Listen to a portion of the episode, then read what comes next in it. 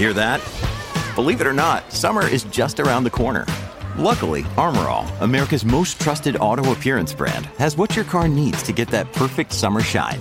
Plus, now through May 31st, we'll give you $5 for every 20 you spend on Armor All products. That means car wash pods, protectant, tire shine, you name it. Find out how to get your $5 rebate at armorall.com. Armor All, less work, more clean. Terms apply. This episode is brought to you by Saks.com.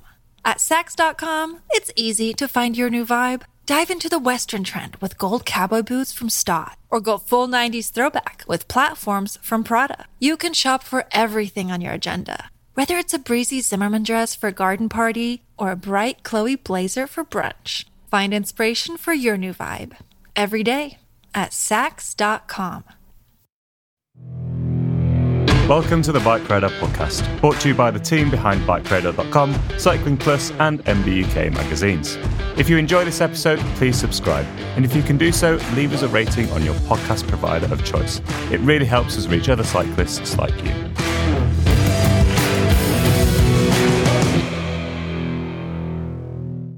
Hello, welcome to another edition of the Bike Radar podcast. My name is Simon von Bromley, and I am joined today by Warren Rossiter and Tom Marvin, two of our senior technical editors here at BikeRadar.com. And today we are going to discuss how to get through your first winter on a gravel bike. Now, it's not a topic that I know very much about, but I am very interested in it. I'm building up a gravel bike currently, and I'm kind of a bit hesitant about winter, to be honest, because of the last conversation we had, Tom. You warned me about tyres.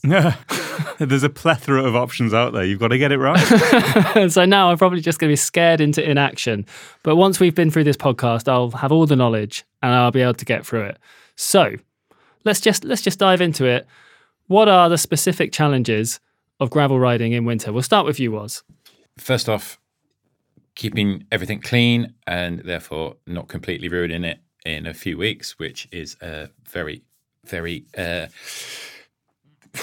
almost almost a certainty. And that's not just your bike; that's your kit. That's your soul. Everything can just be destroyed by mud and grit and and everything that gets into it. I say this after being on a oh, went for a big long gravel ride yesterday, and because I was on a test bike, the bike wasn't as equipped as it should have been or as I would have liked. And I had a couple of why won't this tyre seal moments in the middle of nowhere in a rainstorm, covered mm. head to toe in crap, basically. So, um, yeah, I knew I was recording this today and it was like, oh, practice what you preach, please. and I just didn't. What do you think about that, Tom? Is that is that is that the kind of major theme? I, I, the kind of vibe that I get off most gravel riders, in inverted commas, is that essentially you become a mud rider in the mm. winter. Is that right? Certainly here in the UK, I think uh, a lot of your focus is going to be: Can I stay on my bike when I'm riding through mud? Have I got traction in the mud? How does my kit work? in the mud and am I comfortable being absolutely covered in mud? Um, so mud is a very regular theme, especially if you do plan to keep riding actual, I guess, like in inverted commas, actual UK gravel through into. Because I guess the nice thing about a gravel bike is that they are so versatile that when the weather isn't so particularly nice, you can probably swing your bias from off road towards on road a little bit uh, when you winter gravel ride. I mean, I, I would certainly say plan your routes effectively and cleverly. This time of year, if you're in the UK or, or most of kind of Northern Europe, um, avoid bridleways. avoid anything that's more footpath than it is um, anything else. So look for those trails that you ride every time at the rest of the year. They're either really, really hard packed sand or gravel, or even sort of unmetalled roads, which can include where I am. There's lots of military roads which are sort of part concrete, part sand, part rock, and they're they're good in the winter. Mm. Whereas when you deviate off to those bridleways and things that have been completely destroyed by horses, or farm tracks that have been completely destroyed by tractors and four wheel drives, you're not on a gravel ride, you're on a very long walk. it's quite similar actually in, in summer as well. I, I, I try and dodge, you know, it, this sort of season specificity, uh, which is a word I just created, um, of gravel riding is really interesting, especially if you're coming from the road where you just ride on the roads, right? In gravel riding, maybe you have to think a little bit more about the conditions. In the summer, I tend to try and avoid riding with Russ Burton, our photographer, um, who has a penchant for riding through nettles. Um, so, come sort of mid late summer, I, I, generally try and avoid riding with him because I know that he doesn't care and I hate nettles. Fortunately, in winter, those nettles have died down. So, actually, you find there's quite a lot of tracks around Bristol that I'll avoid in the summer, but I might head to in the winter or use as convenient cut throughs because I know that vegetation's died down. And actually, while they might be a little bit muddy and a bit greasy here and there, actually, they're quite useful little bits of track that otherwise I avoid. So let's let's sorry, was no, no, it's on that on that point you just mentioned Russell. I mean, I fully concur with that. He does do that a lot, but I always get my own back on him whenever we're doing gravel shoots, and I make him lay down in nettles, and then he does get a bit complaining about it. Let's kind of move on to a kind of the kind of the, the big topic I think of this podcast, you know, what or one of the big topics is going to be tire choice. Now you've mentioned kind of like route adjustments there and the things that you might do to to kind of you know take into consideration the conditions. Now, is it a case that you know if you're going to do more road, you might just go for a kind of a slicker roady tire, maybe something you know that's not as big, or do do you are you kind of think think that most people would be better served by going for like a basically a full-on mud tire with big knobbly tread you know or, or is it going to be it's going to depend on where you live what kind of trails you got access to i think it probably depends on a bit on your attitude to to riding um, as much as sort of the mix of on-road to off-road how comfortable you are in a situation where maybe your tires don't have a huge amount of grip and what you kind of want to get out of it. Like I quite like the slipping and sliding around the woods, but at the same time, I also quite like riding fast through mud and, and dirty stuff. So actually, I tend to go for a knobblier tire and put up with a bit more buzz on the road. But I know people who will err towards you know those winter gravel rides, which are a little bit more tarmac based, and therefore they'll pick a, a fatter, slicker tire for sort of the comfort and grip on there, and just put up with maybe feeling a bit sketchy off road. Yeah, I completely agree. Completely agree. I'm, I'm the same. I do. You know, I I think it goes for me gravel riding all year round that I like the big wide open gravel roads, but they're not the reason I'm out there because mm. I just like to ride lots of natural single track in through the woods, sheep trails that, that, traverse hillsides and things like that, where you feel like you're really, really getting out there and you get that challenge of being on a gravel bike. Whereas if you were doing it on a pretty modern mountain bike, lots of that stuff is fairly tame and fairly, you know, it just feels easy because the modern mountain bike is so brilliant at everything that it does. I, I enjoy the challenge, and I like that challenge to continue through the winter. But on the flip side, you know, one of my bikes, um, which is actually you know, uh, uh, one of those versatile kind of do it all all roaders. It's actually you know the the Venon Evo. Through this winter, I've been running that with um, Michelin's Adventure Gravel Speed, I think it is. So it's like a forty five C tire, but uh, effectively it's it's like a sort of siped slick. Um, and that in wet, greasy, leaf strewn conditions of, of the winter is epic. It's hmm. terrible mm. in gravel, but on the road, it's brilliant. And, and so I think if you're not the sort of person who's going to go out and get filthy and that sort of stuff, but you will keep on riding your gravel bike. I think that that kind of big road slick is going to give you the comfort, it's going to give you the grip, it's going to give you the security that you probably wouldn't get from a 28C mm. winter tire, um, and, and, that's fun and that's really good. But I'm I'm like Tom, you know, I, I'm I'm already picking and choosing knobbly mud tires to go on on my gravel bikes to get out and it's all surprising just how much extra grip you can get from them as well. Like i tend to swap between two tires like a, a maxxis rambler which is my sort of go-to probably eight month of the year tire you know it's it's a moderately aggressive tire in some respects but like it rolls pretty well on road but works really well off road in like a whole host of generally less disgusting conditions and then in the winter, I'll put on a set of Schwalbe G1 Ultrabites, which I found last winter were really good in the mud. You just plug away, keep spinning those cranks, kind of get up and over everything. But what's interesting, I guess, is the attitude of those two tires is different in mud. Like the the Maxxis that I'm running, they're quite broad, fat tires that give you loads of comfort and they give you loads of grip in those sort of intermediate to dry conditions because of their volume. You can run them at low pressures and they just feel like you're floating over everything. But the Schwalbe tires are a slightly narrower tire on the ones I've got at least, and they mm. cut through the mud. So I guess if you're again coming from a road-based background, there's two attitudes. You know, there's two sort of styles of of winter tire. Do you go for fat, floaty ones, or do you go for thin ones that are going to cut through? And that's kind of maybe kind of location and mud dependent, but something that maybe you're going to have to experiment with? This episode is brought to you by Saks.com. At Saks.com, it's easy to find your new vibe. Dive into the Western trend with gold cowboy boots from Staud, or go full 90s throwback with platforms from Prada. You can shop for everything on your agenda, whether it's a breezy Zimmermann dress for a garden party or a bright Chloe blazer for brunch. Find inspiration for your new vibe every day at Saks.com. Yeah, yeah. I've been using the Tufo Swampero mm-hmm. because, like, throughout most of the summer, I was using the Thundero, which is Right. their kind of close knobbled, still fairly aggressive tread, but very, very fast and quick on the road. And the Swampero, they've spaced the blocks out a little bit more. It's got a much more defined shoulder, mm-hmm. and I think it's one of those things that if you're sort of fresh to gravel, but you're predominantly on the road, a good winter riding gravel with all the downsides of being filthy all the time and etc. is a huge boost to your bike handling confidence because it's those moments when you get that little bit of rear wheel slip or the front, you know, your front is starting to slip and kind of letting it go and then feeling it bite. You you learn so much about yourself, you know, and it's that it, you get you kind of get into the flow of riding in, in poor conditions. Tom will have this most of the time because he rides mountain bikes, you know, most of the time. Is that it's almost like knowing when to let the bike do what it wants to do, but finding the right moment to catch it and and not you know so so the huge benefits to riding i think riding gravel in the winter is like you know it will make you a better rider. Not necessarily a better person. Uh, not very not necessarily popular in your household but but it will make you a better rider.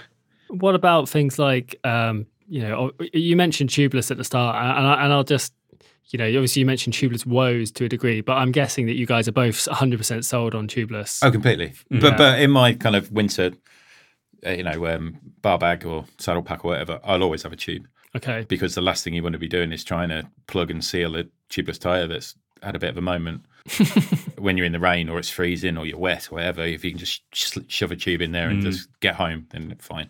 But at the same time, a big tire lever. I've got some Big of the design ones that are like, I don't know, six, seven inches long, big plastic, bright yellow as well. So you can always find them when they fall on the floor. And those things will get any tire on and off because obviously, you know, narrow tires on narrow rims can be a real pain to get off. So, uh, yeah, big tire levers along with your tubes. Yeah, it's, it's almost like you know your essentials that you take with you on a ride are are, are just as important as the clothes you wear and the and the kit you put on your bike. You know, you just want to be. You know, you want to be the Boy Scout on it. You want to be equipped for everything. You don't want to like go, oh, why haven't I got that? Mm, big shout out to the high volume pumps as well. Don't take your little, you know, pocket rocket roadie up to 120 psi pump that's going to take you 70, well, hundreds of strokes to get up to, you know, 25 psi. Take your big boy mountain bike pump and uh, get it up there in 50 strokes. And what about like, and you know, it's a good, it's a good segue. I was going to ask you about tire pressure. You Mm. know, uh, what are we doing now? Obviously, as a roadie, I might say, you know, if it's wet outside, I'll drop my front tire five or ten psi or something like that. Are, are we doing a similar thing? I mean, obviously, five or ten psi out of a gravel tire at thirty most of psi. your tire- that's most of your pressure most gone, of it. right? So, what you know, what kind of adjustments are you guys making? I mean, really, it depends on where what your surface you're riding on. You know, I don't tend to make much of an adjustment if I'm predominantly going to be on hard packed stuff or tarmac. You know, maybe subtle, um, just one or two psi. But if I know it's going to be a wet, sloppy, whatever, I'll try and go as low as I can get away with. I mean, I do have a bit of a cheat on that because I've got one of those um, Fumpa like micro compressors, which actually fits in my bar bag Hmm. and you know a full USB charge on that will i i inflate and de-inflate a tire probably 15 times before it runs out of gas. You're like one of those mad, like Russian 16 wheeler things with like on the fly tire pressure Yeah, yeah. Amazing. Yeah. So literally, I can you know I can ride with a, a firm tire on the tarmac to get to almost like the trailhead, bang a load of pressure out of it, mm. do all my gravel stuff, and then when I've got the ride home, I can just pff, pump Yeah. them back up. Whilst you're sitting at the cafe, yeah, Yeah, you know, I have to say that I probably I mean, it's, it was a big investment, but a Sure. worthwhile it's one. actually worth it. You could do the same thing with a pump if you were really uh, interested, I suppose, couldn't you? Yeah, yeah, yeah, yeah. I think in winter for me, like inserts come into their own, and you know, inserts they feel like one of those techie things that are going to put off a lot of new riders, but actually they're they're pretty simple to. Do you want to just explain what an insert is? Yeah, so it's basically a foam ring that sits within the tire, Um, and they they out various different benefits depending on the brand and what they do. Some of them will give you extra tire stability. Some of them will just sort of float in the middle of the tire, especially on mountain bike ones. But the idea is that you know when you hit like a curb, your tire around the curb sort of compresses uh, and it might sort of bump into the rim. You'll get a bit of a clunk and you might punch your tyre. And the point of an insert is to provide some protection for your tyre from those bottom outs, from the pinch punctures. Um, and it kind of means you can get away with slightly lower pressures. So in the winter, I'll run an insert, especially on the back.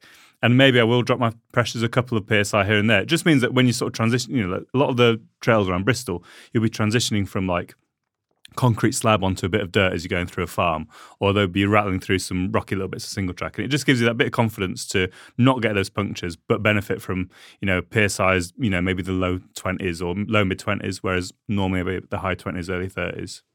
Do you ride with inserts, Mars? I do, yeah, yeah.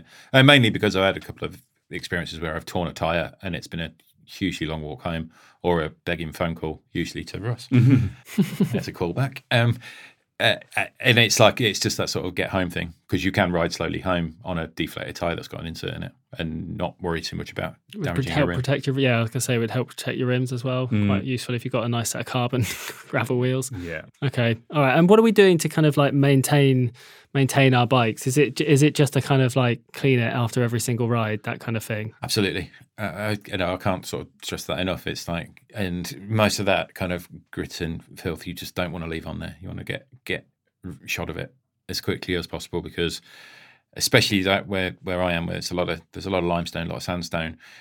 The sort of mud you get turns into a fine cutting paste, and so if it's in connection with anything, and that can be, you know, if um, if you if you're dealing with a bike that's got any sort of form of suspension, say like, you know, I've got a Cannondale Topstone which has got the pivot on the back. I do not want grit to get into that pivot and start wearing away the carbon and, and messing those tolerances. Or if you're, you know, if you're running a gravel suspension fork, I mean, mountain bikers know this, just to wipe your stanchions down, whatever, or it will kill seals, basically ruin your fork, or you'll have a really expensive bill to get them rebuilt. So just keep all of those moving surfaces clean. Um, right down to the simplest thing, like if you if you get a load of that gritty mud and stuff all over your cables and your cables rubbing on your frame, they'll rub through the paint in minutes, and and then you'll you'll hate yourself for it. Yeah, I mean, if that's happened with this, I know that people happen with uh, frame bags and things like that. You know, Yeah. people rubbing through carbon carbon top tubes with a frame Black. bag. well, I didn't want to name names. but that's the thing is like, and all your accessories that you know, if you're Yeah. putting bar bags or top bags or whatever on the bike, clean those as well because if they've got ingrained dirt and sand in them, they literally become you know they're layers of sandpaper you're you're strapping to your bike. Lecky tape. I quite often will wrap if I'm going to run, you know, a bar bag or a frame bag or whatever it is, load of wraps of lecky tape and reapply every now and again. The other thing I'll do on if I'm going on like a, you know, in the winter, sort of most people I guess are going to do slightly shorter rides than they might in the summer. It might only be a couple of hours here and there, and and that's sort of your, your bike's going to feel fine at the end of it. But give it a good clean, clean the drivetrain, clean through the brakes as well, because all the grime off the road, if it gets into your brake pads, it's never a nice thing. So keep on top of that. But if you are going to go for like longer winter rides, um, you know, your bottle of water. I will sometimes scooch over my fork seals if, like, say you're early on and like you're going for 100k and you get like 5, 10k and you go through like some real horrible gritty mud. That is going to sit on your fork for the next 90k, and every time you move that fork, which is every many times a second potentially, it's going to contribute towards that wear and tear. So if you go somewhere real horrible, give it a scooch. Likewise, drivetrain. If you go through like a, a real deep muddy puddle and you get a load of mud and grime all over your jockey wheels on your mech, just give it a scooch, get the worst of it off. It's not going to save everything, but it's just going to give you those incremental benefits. On a similar note, if I'm going for a super long ride in the winter, I will take a little bottle of lube with me. And a mid ride reapplication of lube makes everything feel that much better. Yeah, I mean that is only applicable really if I suppose if you're not like me running a wax a wax drivetrain. It's kind of hard to re-lube whilst you're out and about. I mean, it's interesting, you know, as you mentioned going through puddles there. I saw it. There's a couple of Instagram accounts that I follow, like Better Shifting, for example, is very good. Talking about Di2 systems, for example, like they are water resistant and not waterproof. And you do want to be careful, you know, if you've got a nice set of expensive electronic components on your bike, whether they be gears, power meters, you, you, you know, you do want to be careful about riding through puddles. And it's probably a kind of line choice Mm-hmm. thing to avoid. Uh, do you wash your bike after every single ride in the winter, Tom? Uh, I'd like to say I do. I am pretty bad for it, I have to admit. I, I'm not a, a prolific bike washer, but I have just got a hot water tap fitted at the outside of my house. Wow. So this winter will be the winter of clean bikes. Your because bike's getting a hot water I'll shower. be getting a hot wash. Hot flannel wash. Well, okay, and and, and you would are we? What? How do you guys feel about pressure washers? I'm fine with them. Yeah? I'm absolutely fine with them. Yeah, yeah. Just don't mean, go mad. Yeah, I don't. You know, don't buy like an industrial scale Mm. one that's for you know cleaning the side of indus- insides of industrial tanks.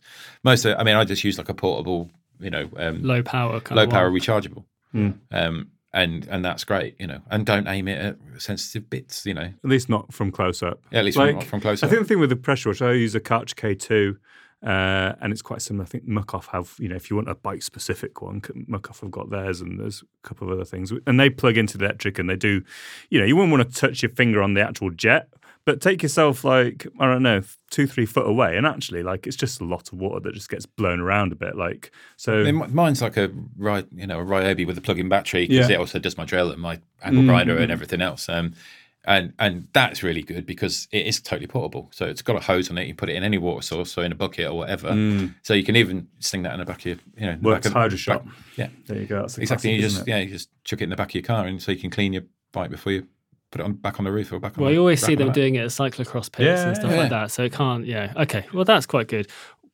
Now, uh, you know, talking about kind of you know getting your bike wet and dry and things like that. But what are you, what are we doing to keep ourselves warm and dry?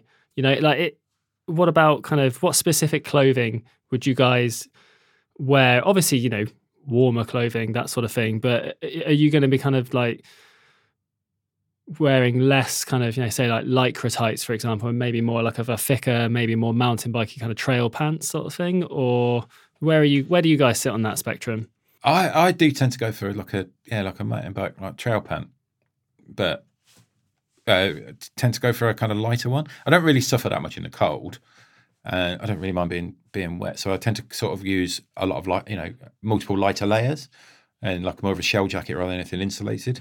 Um, decent quality gloves is always really really important. But the reason I kind of like the kind of mountain bike trail pant is for that reason. When you get home, you know, if you're wearing um, tights and you're completely brown, it's quite hard to navigate your house without everything you touch similarly turning brown, and then you get shouted at worse than the dog gets shouted at, and you have to leave.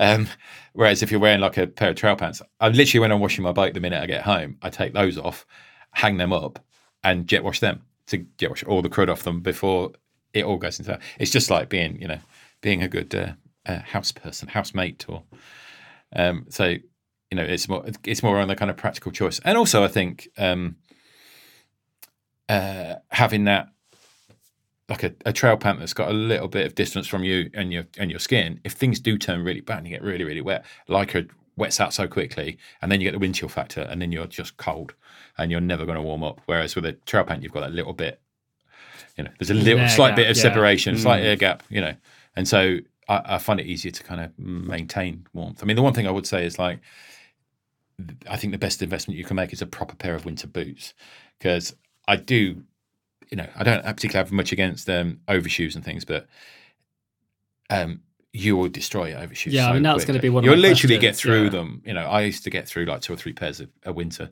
you know, mixing it between road and and, and off road and stuff.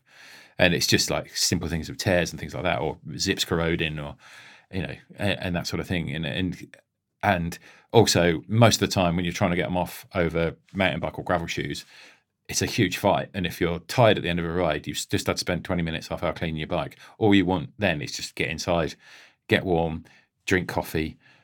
And if you're spending 25 minutes fighting with an overshoe that just won't come off, and uh, compared to like a decent winter boot where you just, oh, they're off now. And also the winter boots, you can jet wash them, you can clean them and everything. And then, and so I'd always go for a, a well built winter boot. But again, that's a that's an interesting choice because there are some out there which are, I wouldn't say built for North European conditions. yeah, Italian booties, is it? yeah, Or, yeah, yeah, There's some there's some out there that have some some pretty significant design flaws, whereas there's some out there that are absolutely epic. You know, Do you have any favourite winter clothing for gravel riding, Tom? Yeah, I've got a few a few bits and pieces, and again, it kind of depends on you know again how long you're going to be out for, what you're looking for out of your ride. If I'm going to go for a short blast in the middle of winter, I'm a lycra man. Like, uh, I'm going to go for being wet, but hopefully my body heat sort of almost acting like a wetsuit, and I'll just put up with being a bit wet and grimy. If I'm going for a longer ride, I will probably wear um, trousers uh, waterproof trousers if if needs be. If it's you know if it's really wet and uh, and if it's a wet and cold ride, you know waterproof trousers and maybe a waterproof jacket. If it's a short ride and it's wet, I wear lycra and like a, a more of a soft shell type thing and just accept that I'm going to get wet, but hopefully I'll stay dry. If it's just cold out, nothing better than a Primaloft pair of shorts over my tights, over sort of thin tights. They're just amazing. Um, and I got a, a Sportful Superleggera Puffy, I think it's called, which is like a wild, like uh, insulated jacket that is stops at your at your at your elbows and leaves your forearms exposed. It looks a bit. Has it got a hood? Uh, it's got a thin hood, I think. Yeah, Yeah, it's kind of like a Gabba jersey, isn't it? But like, But ma- insulated. insulated, and with love a it. hood. It, it's it's a weird one. I've seen it. I've seen the pictures of it, and I kind of couldn't work out quite why it doesn't Yeah. have sleeves. So what's the advantage of not having Um, sleeves? I think the reason why it doesn't have sleeves is that it keeps the core of your body warm, which is really important. But you, it's very easy to overheat, and actually, your forearms are a really good place to dump a load of heat and regulate temperature you're like, with. you're like a kangaroo, aren't you? like a kangaroo, exactly that. So yeah, I, I like. You know, I'm a bit of a clothing fiend. I like having exactly the right bit of clothing. I know that's not always po- possible. So, you know, if, if this is your first winter, then I'd say a decent pair of winter tights, maybe like a waterproof short or trouser to go over the top from a mountain bike brand. You know, quite easy to do. A half decent rain shell and a nice insulated jacket, soft shell, whatever it might be, and that could be from a running brand or whatever, a bit cheaper sort of thing. Go to trespass. I, I mean, I uh, you know, I would agree. Like on those cold, crisp days, I, I tend to favour a, a decent long sleeve, Mm. which can be something like a Gabba or a Perfetto. Um, but over the top, I've got another one from Sportful from I think it was a gravel range from a couple of years ago, which is basically like a Primaloft fronted Yeah. gilet. Brilliant. You know, and so it just keeps that the whole front of you warm. Mm. And- gilets are great. Like I'm a big, big gilet man. Love a gilet. Also, like I know, sort of like we're talking about the ideals here, and you know, winter boots are brilliant, and I have a few pairs, and I'd agree. There's some brilliant ones out there, and there's some utter- where you're sort of thinking, did anyone actually ride in the winter in these? Like, what are you thinking? But you know, they're invariably about 200 quid. A pair of calf high sealskin socks will do a good job, and you can pair them with some thin cotton socks or merino socks, and you might have to sort of squeeze into your shoes a little bit potentially. But if you don't want to go spending 200 quid on a pair of winter boots, spend 30 quid on a pair of waterproof socks like calf high ones, and it'll do a good job. Yeah, I've got the I've got a few on on the go at the minute. I've got some Sealskinz. I've got some DexShell, Mm-hmm. Polaris do them as well. and I've got the Giro Giro Mm. Do one, which is actually much thinner weight than most of the rivals. Feels very sock like, but it's actually impressively Mhm. impressively water resistant. Yeah. Actually, and I I'll use those on the road as well. You know, and they're I've been really really impressed with them. Now, obviously, if this were a road podcast about winter riding, we'd be talking a lot about mud guards. Mm. Um, is there, you know, this, this this might sound like a newbie question. I hope there are no stupid questions on the podcast, but is there any value in mud guards on a gravel bike? 100%. Okay. Yeah, 100%. Maybe even as much as a road bike. I wouldn't say more so, but as much. You know, Probably a different style. a different style one. Because if you go for the full classic road one, on the worst rides, they're just going to pack my mud. Yeah. And then you're Break. s- sketching around trying to find a stick to dig it all out with so you can keep going. We're basically talking like a mountain bike mud guard, but for your gravel bike. So ones that sort of strap or, you know, zip tie or Velcro strap to the underside of your fork on, on the inside of it and they'll, they'll go over the top. A top. little bit of electrical tape a little underneath bit first. lecky tape always, yeah. and then at the back, you know, there are various options. The best I've come across is the mud hugger, gravel hugger. Really? I've just been trying the new Wind Wing. Oh, okay. gravel. That's really Yeah. quite smart. And they've, it, you know, the, the package is well thought about. I mean, it comes with basically um, frame protectors Mm-hmm. and multiple sets. So if you've got more than one bike, you can actually, Nice. you know, so once you get it up, you put your frame protectors on. So, you know, because they just bungee on, they're not going to, as I say, wear holes in your paint. Mm. That sort of stuff. And they're got very, uh, very similar to the, the Yeah. hugger. But Yeah, no, they make quite a- smart. I mean, you know, in a, if all else fails, I would still say just an, an ass saver is always good because it will literally it will save your hindquarters in the back of your jacket to a, a certain extent. a certain Better than nothing. Better, Better than, than nothing. nothing, yeah. They just they uh, mine stays on all winter pretty much. Like they don't do a huge amount. You know, if it's chucking it down with rain, you're going to get wet. But it's more so when you go out on a dry day where it's been raining. And they just stop so much crap covering the bottom of your legs or your torso, your chest, and your arms. Like they just keep everything a bit cleaner and you a bit drier, which keeps you a bit warmer, which means you can ride longer more comfortably. They look a bit silly. You just have to put up with that. You look a bit silly because you're on a Yeah, bike in the middle yeah, of winter. exactly. Like, so you're come wearing on. lycra. I mean, That that's always a thing in time trialing. People, you know, there's been a debate. oh, this is completely off topic. There's been a debate recently about fairings, Mm. uh, body fairings in time trialing, because a guy from who's sponsored by uh, Aero Coach wore a load of like fairings on his arms and his calves and things like that. And basically, they were like, you know, it's allowed under the rules, and it's really stupid. And so we're going to go to the national 10 and try and start a conversation about Mm. it. And obviously, people were kind of like, oh, it just looks silly. And it's like, I know, guys, but that's not a good reason to ban anything from time trial Yeah. because everything looks silly in time trial. Squeezing yourself onto a really silly bike with a pointy hat and a tight lycra suit, you know, I'm, I'm 35 years old or whatever. Like, you can't say that. yeah, I think if you're into cycling, you can't really, you know, you can't, that looks a bit silly, doesn't it? I can't Mm. do that. It's like, well, We all look silly in the eyes of 99% of the population. yeah, I think we ninety-nine have to percent of the population see you going through the woods on a on a silly bike. Like, what is this guy doing? Going to the pub. what about um, you know things like nutrition and stuff like that? You know, are, are insulated bottles any good? For example, is there anything you guys are doing differently for sort of food and drink in the winter? Uh, I, no, I don't tend to. I don't tend to. I mean, it's that sort of. Um, I will occasionally take an insulated bottle, but I always think like the worst thing to be drinking like, when I'm thirsty and I'm working hard is something tepid. Yeah. sort of like, you know, if I'm out for like a, for an all day, or I might, you know, uh, I'll probably actually plan a route where I know there's a there's a coffee stop where they won't mind somebody looking like they've been working out on a farm all day. Um, walks in there, you know. So if they've got a sort of service hatch, it's obviously a good one. You know, I think I think one of the rides out from on Salisbury Plain, I sort of I head out onto one of the major roads that cuts through it because I know there's a drive-through Starbucks. Know, so I can go up to the window and not traipse in covered in mud and get looked at. I can just sort of run up to the window and go, "Can I have a coffee?" Anything with a cyclist welcome Yeah, yeah. is a is a useful place. I have I, I went for a ride the other week with a colleague of ours and uh, came to a it's a it's a little it's garden centres. They're great. We, we stopped at one middle of nowhere and it had like bike racks outside with locks and you could just go and borrow a key for the lock. I was like, bloody, that's great. Went in and then there's like all these you know tables and chairs and lots of old women having their cups of tea and stuff. And I was like, absolutely Kate. And and I was like, oh, like, do you want us to go? And she no, no, no, no, it's fine. Just sit down. Just sit down. So I got a load of napkins and I, I covered my seat in a napkin. Uh, and we, you know, kept Nice kept white white Egyptian cotton exactly, napkin. exactly that. But did a good job. But I'm I do sort of I will pack a an insulated bottle. You know, they only sort of work for a couple of hours usually if it's properly cold out there. But it is it's a nice little thing. And if you are sort of the person, you know, obviously maybe it's a bit more a mountain bike thing, but I ride out of my van a lot. You know, drive somewhere and go ride. And If you're doing that with gravel, there's nothing better than a thermos at the end of the day. We're getting into thermos season now. And for, for, from now on, the rest of my rides will be accompanied by a thermos of hot tea with sugar in it. Oh, very nice. Mm.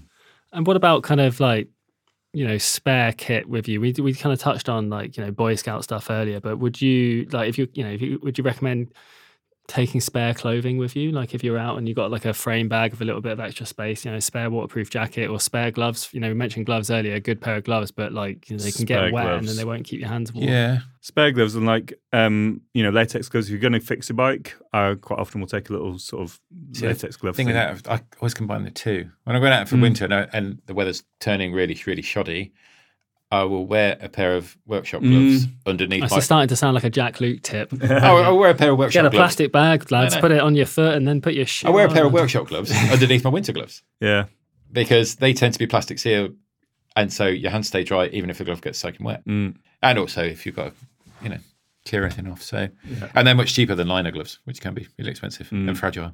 Any, yeah o- any other general tips for the, the beginner gravel i cyclist in winter? as i said spare lube spare gloves Chain spare lube. lube. chain lube yeah maybe like a, a spare little thin shell if you've got space you know i'm not one of these people who will go out and fill a frame bag for the sake of a two hour ride i you know if i'm going for a two hour ride it's pockets only like no more but um, if you are going to go out all day, you know, just be sensible and you know, make a route. You know, make stick to your route plan. Have some bailout options. Let someone know where you're going. All the sort of the usual safe stuff becomes a bit more prevalent in winter, especially if you're lucky enough to live somewhere like Mid Wales, the Lake District, the Dales, Somewhere a bit Scotland. remote, yeah. Like, just be safe about it because nobody You wants won't to have phone calling- signal if you're out in the lakes, would you? No, you don't want to be calling mountain rescue because you've got a puncture. Yeah.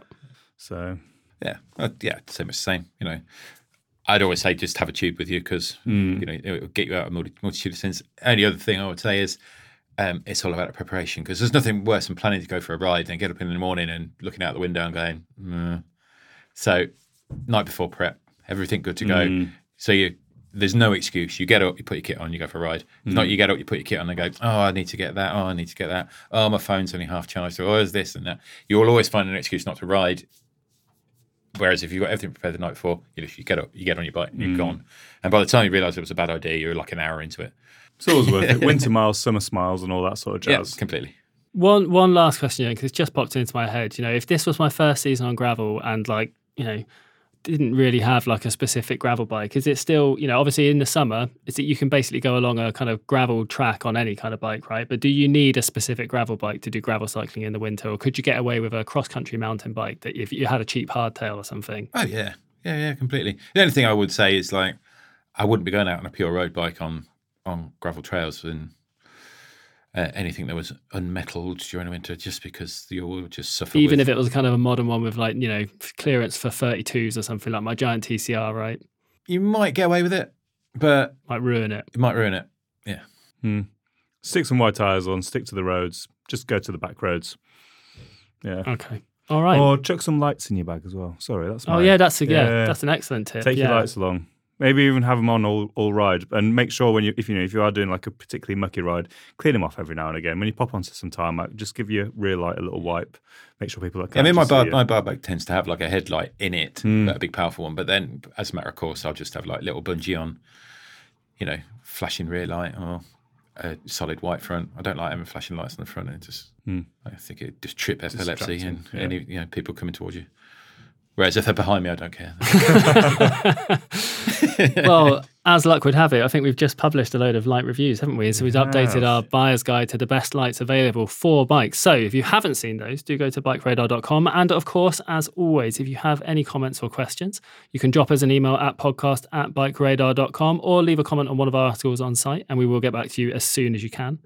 If you haven't already, don't forget to subscribe to our wonderful podcast for more like this. And if you're feeling lovely, do leave us a five star review on your platform of choice. Can I also add, if you have been enjoying our podcast and you have a particular interest in mountain biking, don't forget to subscribe to the new MBUK podcast that is also started as a 12 part series looking at the history of mountain biking over the last 35 years. And it's bloody excellent. Absolutely. Yeah. Please do also subscribe to that and tell all your friends, especially if they're interested in mountain biking or even if they're not. or even if they're not. Yeah, if you're interested in cycling as like Yeah. a genre, why are we at, why are we at where we're at with bikes? I mean, if you look at 35 years of, of the history of mountain biking, the mountain bike has changed in 35 years beyond all recognition. The road bike has been around for over 100 years and they still look like the first road bikes. Modern mountain bikes don't look anything like the original mountain bikes. So that's reason enough, I think, to listen. Well, I guess the road bike was just perfected at the start. all right. Well, yes, do go listen to that. Heartily recommended. Of course, we will all be listening in to that, and I'm sure it's a fantastic listen. But yeah, thank you very much, Tom, for joining me. Thank you very much, Warren. Thank you. Thanks, Simon. And thank you for listening. Thanks for listening to the BikeRadar podcast. If you've not done so already, please subscribe and share with your friends, or leave us a rating if you've enjoyed this episode.